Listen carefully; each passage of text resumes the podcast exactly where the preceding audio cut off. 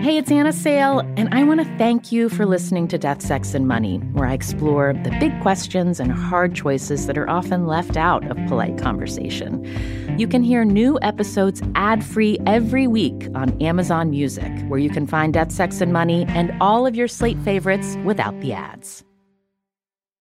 Being raised primarily by a man made me very, you know, man like in many ways. Like I, I never really felt inhibited about just going up to a guy and asking him if he wanted to have a drink or whatever. Um, and I, I think that one of the reasons why I always was able to date the guys I wanted to date was because I didn't wait for them to ask me. This is Death, Sex, and Money. In a couple years, that old sun's gonna burn out and we're all gonna be dead. The show from WNYC about the things we think about a lot. do love him, but what? And need to talk about more. I gotta get paid like something at least, you know? I'm Anna Sale. When journalist Lisa Ling was in her mid 20s, she vaulted to national fame as a co host on The View, the youngest one ever. She'd been working in television news for almost a decade, but on her first day at The View, she realized she was in for something really different.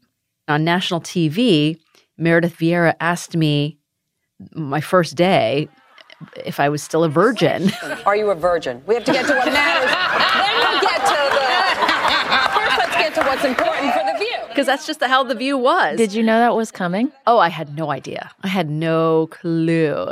And at that moment, I was thinking, oh man, I, I wish I was still covering the refugee crisis in Kosovo right now. um, the thing that was most challenging for me was as an Asian girl, young woman, you know, I've always been very guarded about my personal life. That very moment, I I, I blinked and I saw my father's face with a yeah. raised eyebrow, going, What are you going to say to that?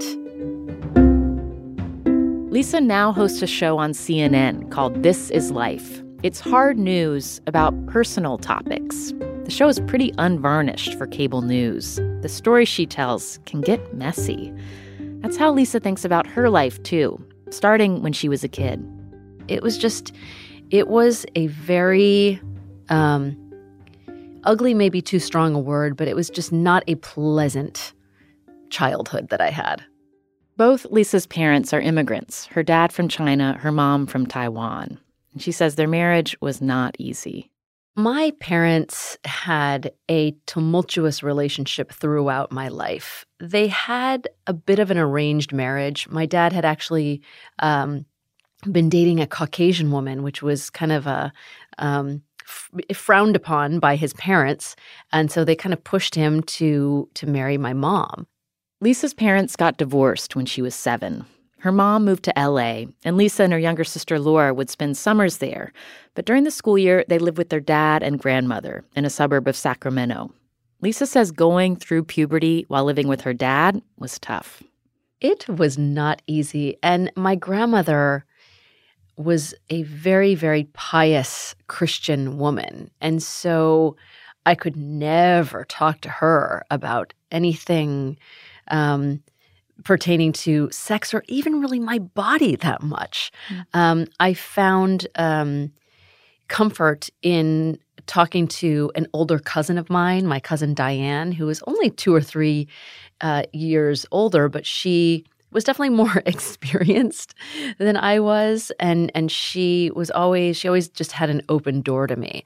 Um, but you know, when I when I started menstruating, for example, I I I had a conflict because I didn't know how to ask my dad to help me buy these things. So my cousin Diane was the first person who I called for everything, and she supplied me with uh, um, the necessary feminine products in in the in the first uh, I would say the first year. Oh, really? Diane would show up with a new supply of tampons and maxi pads in her backpack. Yeah, yeah, that her mom paid for because her mom kind of you know uh, had sympathy for me. Would you would you feel like you'd have to hide that it was happening? No, I didn't hide it, but it was just, you know, we just didn't talk about those things. Our family spoke so little of sex that my mom later on asked me about things like what it Oh, was really? what it what it what it felt like and how you're supposed to French kiss. Yeah, cuz and cuz I don't know if she ever kind of learned how to do it the right way because her relationships with men were very kind of submissive, you know. She sort of, you know, didn't feel like she had any control in a lot of those relationships because, you know, she she just never really had anyone to talk to about it. How old were you when you had that conversation? Probably 18, 19. When did you start dating? I never dated throughout high school until I met a Japanese American boy my senior year who went to another school. And I, I, I'd never really thought that I would date an Asian guy because um, I went to a school in Carmichael that was completely non diverse. So when I met Jeff Yoshimura, and his family was just very open and, and, and welcomed me. It really felt very comfortable and it felt like home. Um, I, I had a bit of an identity crisis growing up because I never felt totally American because I looked so different from everyone else. And whenever kids would come to my house, it smelled like Chinese food and they would make, you know, they would make remarks as such. And while the kids were never malicious, um, and and I can't go as far as to say that I was bullied. I was definitely made fun of regularly. Um, boys on a daily basis would come up to me and call me Risa Ring. Oh. Um, so this happened every single day. And again, it wasn't malicious. I, I was a, a perfectly popular kid. I had a lot of friends.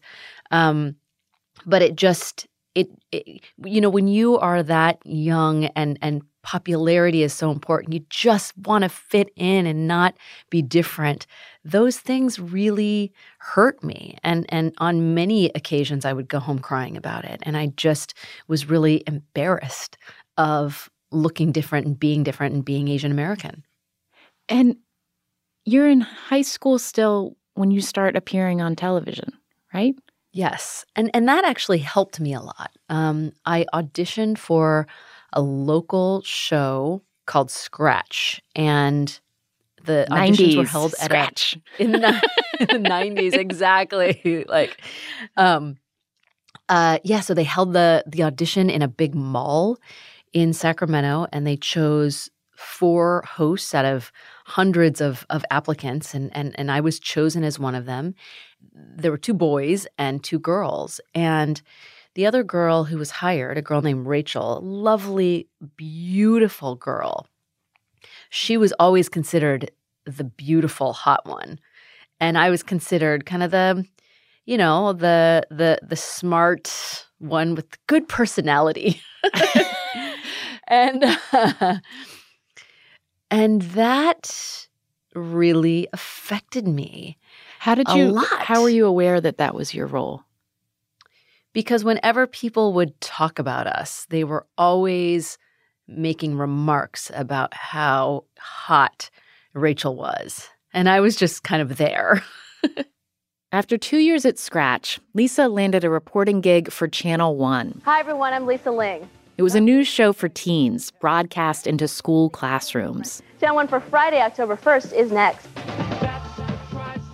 That's how I got to know Lisa Ling. In junior high, we'd watch Channel 1 in homeroom. Lisa was on it, so was Anderson Cooper. They shared an office. It was such a unique opportunity for these young kids to go out and experience the world. And I covered things like the Civil War in Afghanistan and the drug wars throughout South America. And I covered stories about globalization in China and India. Do you remember how important to you was it that you were earning money as a teenager? It was very important to me. Um, I actually um, stopped taking money from my parents completely right after I graduated high school. You know, I didn't make a ton of money, but I I was a big saver, and because I was under my parents' watch, I could save every penny that I made. Um, and so I ended up putting myself through a private university. I went to the University of Southern California, and at the time, the tuition was about $25,000. a year, and I paid for every penny of it. And uh, that was a huge source of pride for me. Lisa didn't end up graduating from college. She left USC after three years to work full time for Channel One.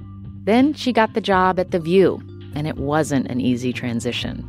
Here I was at 26 years old on this national stage, and the expectation of me was to be totally open about every aspect of my life. And I really struggled with that um, in the beginning because I was so out of my element. Did you did it teach you something about uh, the kinds of boundaries you wanted to set? Yeah, because when you when you are on that show in front of an audience, you are under pressure to generate a reaction from the audience. And and and that's all you're thinking about when you're at that table. And sometimes um, you say things, or I I have said things that I I wished I could retract. Um, but once it's out there, it's out there. You know, I said something once um, that was really hurtful about Monica Lewinsky. Um, you know, she was on a college tour talking about her experience, and I we talked about it on the View, and I and I said something like, you know, I don't know what she's talking to college kids about. I don't know what's so educational about being on your knees. And oh, as soon as I said that. Anna, I know it's so out of character for me to assail another woman, even at that time. But I was going for the laugh.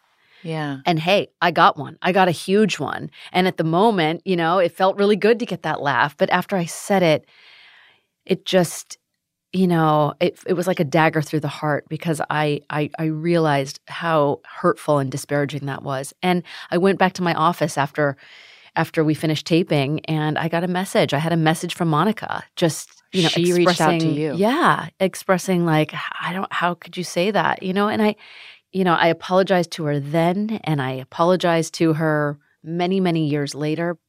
And so I, you know, I was I was young, and I, I, I sort of realized I, I need to really exercise much much more caution, and I and I have since then I think been a lot more careful.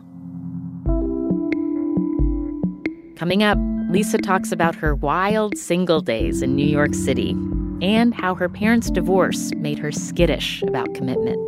Even when my husband asked me to get married, I, I wasn't totally sure, but I knew I really loved him. And, you know, I had kind of a defeatist attitude about the whole thing. And I thought, look, if it doesn't work, I'll just get divorced.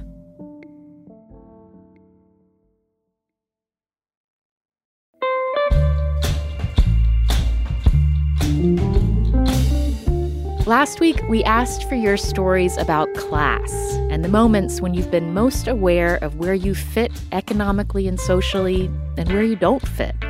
One listener told us about a visit to a coffee shop with her husband's family that shocked her.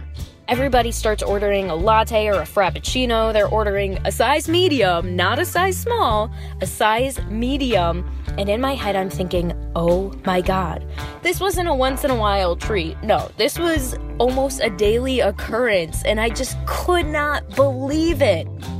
So, whether it's latte sizes, the kind of car you drive, or something else, tell us what's made you most aware of your class and how that's affected things like relationships or even what you think is possible for your life. Email us or send a voice memo to class at deathsexmoney.org. There's also a link on our Facebook page. On the next episode, I talked to a young couple who met on Tinder. And after only knowing each other for four months, one gave the other a kidney. I mean, it definitely was there that like this is obviously going to affect our relationship romantically, but I also remember like if this entire relationship like goes to crap because of this, then like whatever, a person has a kidney. This episode is brought to you by Fail Better, David Duchovny's new podcast with Lemonada Media. On Fail Better, David, who has experienced both low and high profile failures throughout his life, explores the vast world of failure how it holds us back, propels us forward, and ultimately shapes our lives. Each week, he will chat with guests like Ben Stiller, Bette Midler, and more about how our perceived failures have actually been our biggest catalysts for growth, revelation, and even healing. Through these conversations, he hopes listeners can learn how to embrace the opportunity of failure and fail better together. Fail Better is out now wherever you get your podcasts. We have had a lot of exciting new things to share with you about the show recently, but this might be some of our biggest news yet. Death, Sex, and Money is officially going to be live in New York City at the Tribeca Festival on June 11th. And I want to personally invite you to the live taping we'll be doing with the legendary journalist Kara Swisher. If you know Kara's work, you know her ability to get people to tell her things is unmatched and she does it in her signature hard charging way. She's not afraid of things getting a little combustible. I have a slightly different interview style, so we're going to talk about that and play around with that in experimental ways that I think will make this a special show unlike any of our other live shows up to this point. And it's not often that I get to do a live Death, Sex, and Money show in New York, so I really hope to see you there. Whether you're in the city, on the East Coast, just been looking for a reason to visit New York City, come on June 11th for this show. You can get tickets now at tribecafilm.com slash death, sex, money. We are so excited to see you there.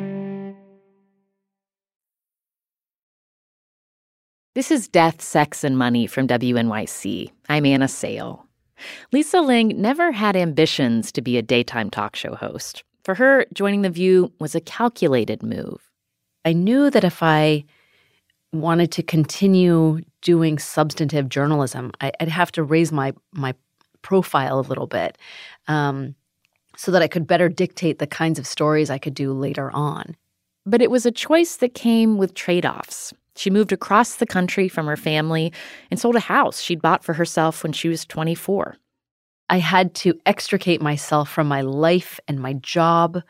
Um, and, and and everything in Los Angeles. It was it was crazy, all within the span of like two weeks. What was your romantic life like in that point in your life? You're in your late twenties, early thirties. You're living in New York City. What was it like? What do you remember about that time? Oh, that. Um, hmm. That's th- this is going to probably generate kind of an emotional response because when I when I got the call that I had been chosen as the co host of The View, I had been in a very serious relationship with the person that I considered the love of my life at the time. You know, we started dating when I was 21 years old. And um, we decided that we would stay together and just try it because I didn't know what it would mean. I didn't really know many people in New York, so I thought I'd be coming back all the time.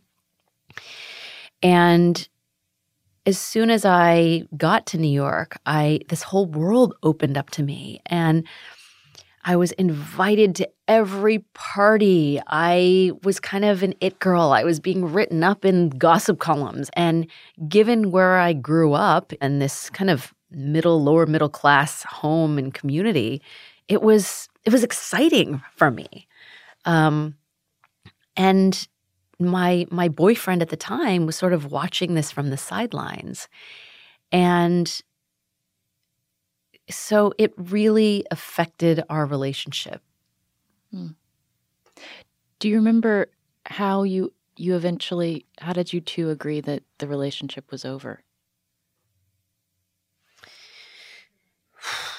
Um you know i think that because he was kind of lonely in LA and you know I was having all of these other experiences. We we just decided to part ways because it just was it was really unfair.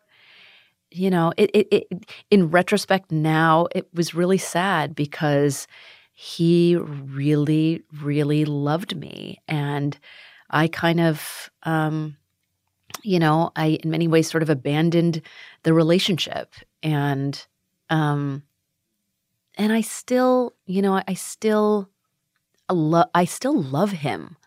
Um you know, probably more than any man I've ever loved. I just love him in a different way. Like my my regard for him, it, you know, goes beyond the ability to express in words. Um, Hmm. And I and I shared with him, you know, so many pivotal moments in my life, and you know, I, we're still very very close friends to this day, but um, I still feel feel really bad that that all of that happened.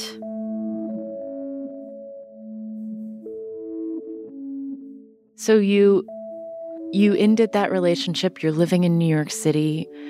Was dating in New York at the time? Did it feel like exciting? Were you were you into being a single woman in New York? I was. I I really was. I mean, I think that when I was living in New York and, and sort of coming into my own and um, feeling feeling a little powerful, um, I became more uninhibited, and I and I I I became resentful at the notion that women who decided to have sex when they wanted to were considered sluts. I think I was just starting to feel really good about myself. I also started to hang out with a bunch of girls who, um, you know, became my my kind of party girlfriends, and we just we we we really did it up. Like my time in New York, um, you know, when I- when I think back on it, I see myself, you know, dancing on tables sometimes. Really? Oh yeah. Oh yeah. Like yes. I I was living a life that I I could never imagine, and I found that um, empowering because that was what I grew up thinking that men always did, and and that I could do that too was something that I I felt perfectly fine about. I didn't have to have an emotional connection to someone. If I wanted to just have fun with someone, that I just could. I I I, I would never want to go back to it at this point, but but for that little window, um, it was really it was really exciting and fun. And um, you know, I also realized after after kind of doing it for a couple of years that um, you know, it's not that I was was extremely promiscuous, but I I was reckless because I can't say that I um, you know, always had protected sex or that I was regular with birth control, you know, um, and and I, I was so stupid about it because I could have contracted any number of STDs or could have become pregnant. Did you have a, a time when you thought you might not choose to get married, might choose to be a, a Oh, single yeah. woman? Yeah, um, the my parents' divorce and their relationship and their divorce was so ugly, um, and I was so traumatized by it as a kid. Um, you know, being sort of shuttled back and forth between my parents and and their constant fighting over money, that I just um, I just never really wanted to deal with it. And after I left the View and moved out of New York and started working for National Geographic and traveling all over the world, I sort of took that same attitude with me. And um, you know, I would I would be in these distant corners of the earth and I would meet incredibly intriguing people and it was you know, it was exciting to establish, you know, relationships out there in the world where no one, you know, knew what I was doing and so on. I mean, it was I felt very empowered throughout it. In 2007, Lisa married someone with a very different work life, a radiation oncologist named Paul Song. And just as they were settling into their lives together, Lisa found herself on the other side of a breaking news story. Her younger sister, Laura, who's also a journalist, was reporting in North Korea, and she was arrested. That call that I received from my brother in law in the middle of the night that my sister had been abducted by North Korean officials was, I mean, it was the most terrifying moment of my personal life.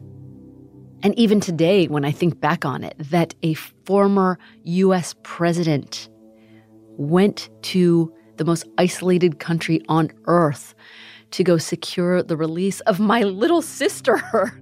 um, it's like, um, it's just like you can't write this stuff. And I'm like thinking about how all of that was happening and and where that fits in, you know, you're you're 35 years old at the time, your sister is 32. You're recently married. Like do you, how did it change what you thought was important and what your priorities were? It changed everything. I mean, I you know, my sister and I spent many years going to places that were dangerous, that, um, you know, were unpredictable. And while I don't rule out the possibility that I will, you know, visit those kinds of places again because I still feel as strongly about the need to report from those places um, because we now have kids and because of what happened to my sister um, we are a lot more cautious about any place we choose to visit. Hmm. Did you, were you trying to become pregnant during that time? I wasn't quite there yet. Even after uh, my sister was returned, it, it, it, it took a few more years before I felt like I was ready because, I mean, I, I, I never really had that biological desire to have a kid. Um, it was just something that that wasn't on my list of things that I had to do. And then after I had been married for a few years, um, my husband and I, um, after many discussions, decided that we wanted to to try, and that I thought, you know, maybe I maybe I do want to have a kid with this man, you know, and uh, and um, it it certainly wasn't easy as easy as I as I thought it might be at, at my age. To get pregnant. Exactly. You've talked about having had miscarriages. Did you did you consider not trying anymore after those? I didn't consider not trying. Um, so, but it was a, a big blow to me in many ways when I had those miscarriages because up until that point, I felt like I could do anything. You know, i had yeah. been such a hard worker all my life. And I thought, well, if I put my mind to anything, I can do it. And so the first time I had a miscarriage, it was it was just sort of like I felt like I had lost control and that it was my fault and that I did something. And the second time it happened, it just really kind of sort of shook me to the core. Um, but being the persistent person I am, I, I, I didn't rule out that I could become pregnant. Um, I, I, you know, in a way, I became more determined than ever to keep trying. We didn't, we didn't exert the kind of effort that a lot of people did. Like I, we, we weren't rushing home when I was ovulating, but we just, um, you know, we're, we're by no means trying to prevent it from happening. Yeah, trying. Yeah, we were trying. We were trying. And just this is a big question, but when you mentioned that you you had sort of like what you wanted and and your career was has sort of never stopped since you were a teenager. You've been traveling, you've been working. What was it in 2007 that made you feel like you wanted I was to ready marry? To get hitched. Yeah. you know, I think it was just something that kind of came with age, Anna, really. And it was it was hard because we both came into our marriage um, fairly late. You know, I was I was 36 and he was 41 and we were very independent and very set in our ways. And we thought that we could maintain these kind of independent lives um, and and be married. And you just can't do that when you get married. You have to learn how to compromise. And and we didn't know how to go about doing that. And so the first three or four years of our marriage, I don't really even consider a marriage because we really started to drift apart. And, and our, our mutual therapist once said to us if you were in a business, you had a business partnership, you would do everything in your power to make sure that that partnership worked. And you need to apply that same work ethic to your marriage. And that really kind of resonated with us. Mm. And we have since really made an effort to make our partnership a real priority. That doesn't mean that we don't have problems. That doesn't mean that we still, you know, don't have communication issues. I mean, we're both Asian after all. and, you know, didn't have the most communicative communicative relationships with our own parents, but um, but we are committed to making our partnership work. And uh, and listen, that doesn't mean that um, we're going to stay together forever. but right now, um, we are committed to our partnership. Those are all my questions for you, Lisa Ling. I so appreciate Oof. your openness. I, I I need a cigarette, and I don't even smoke.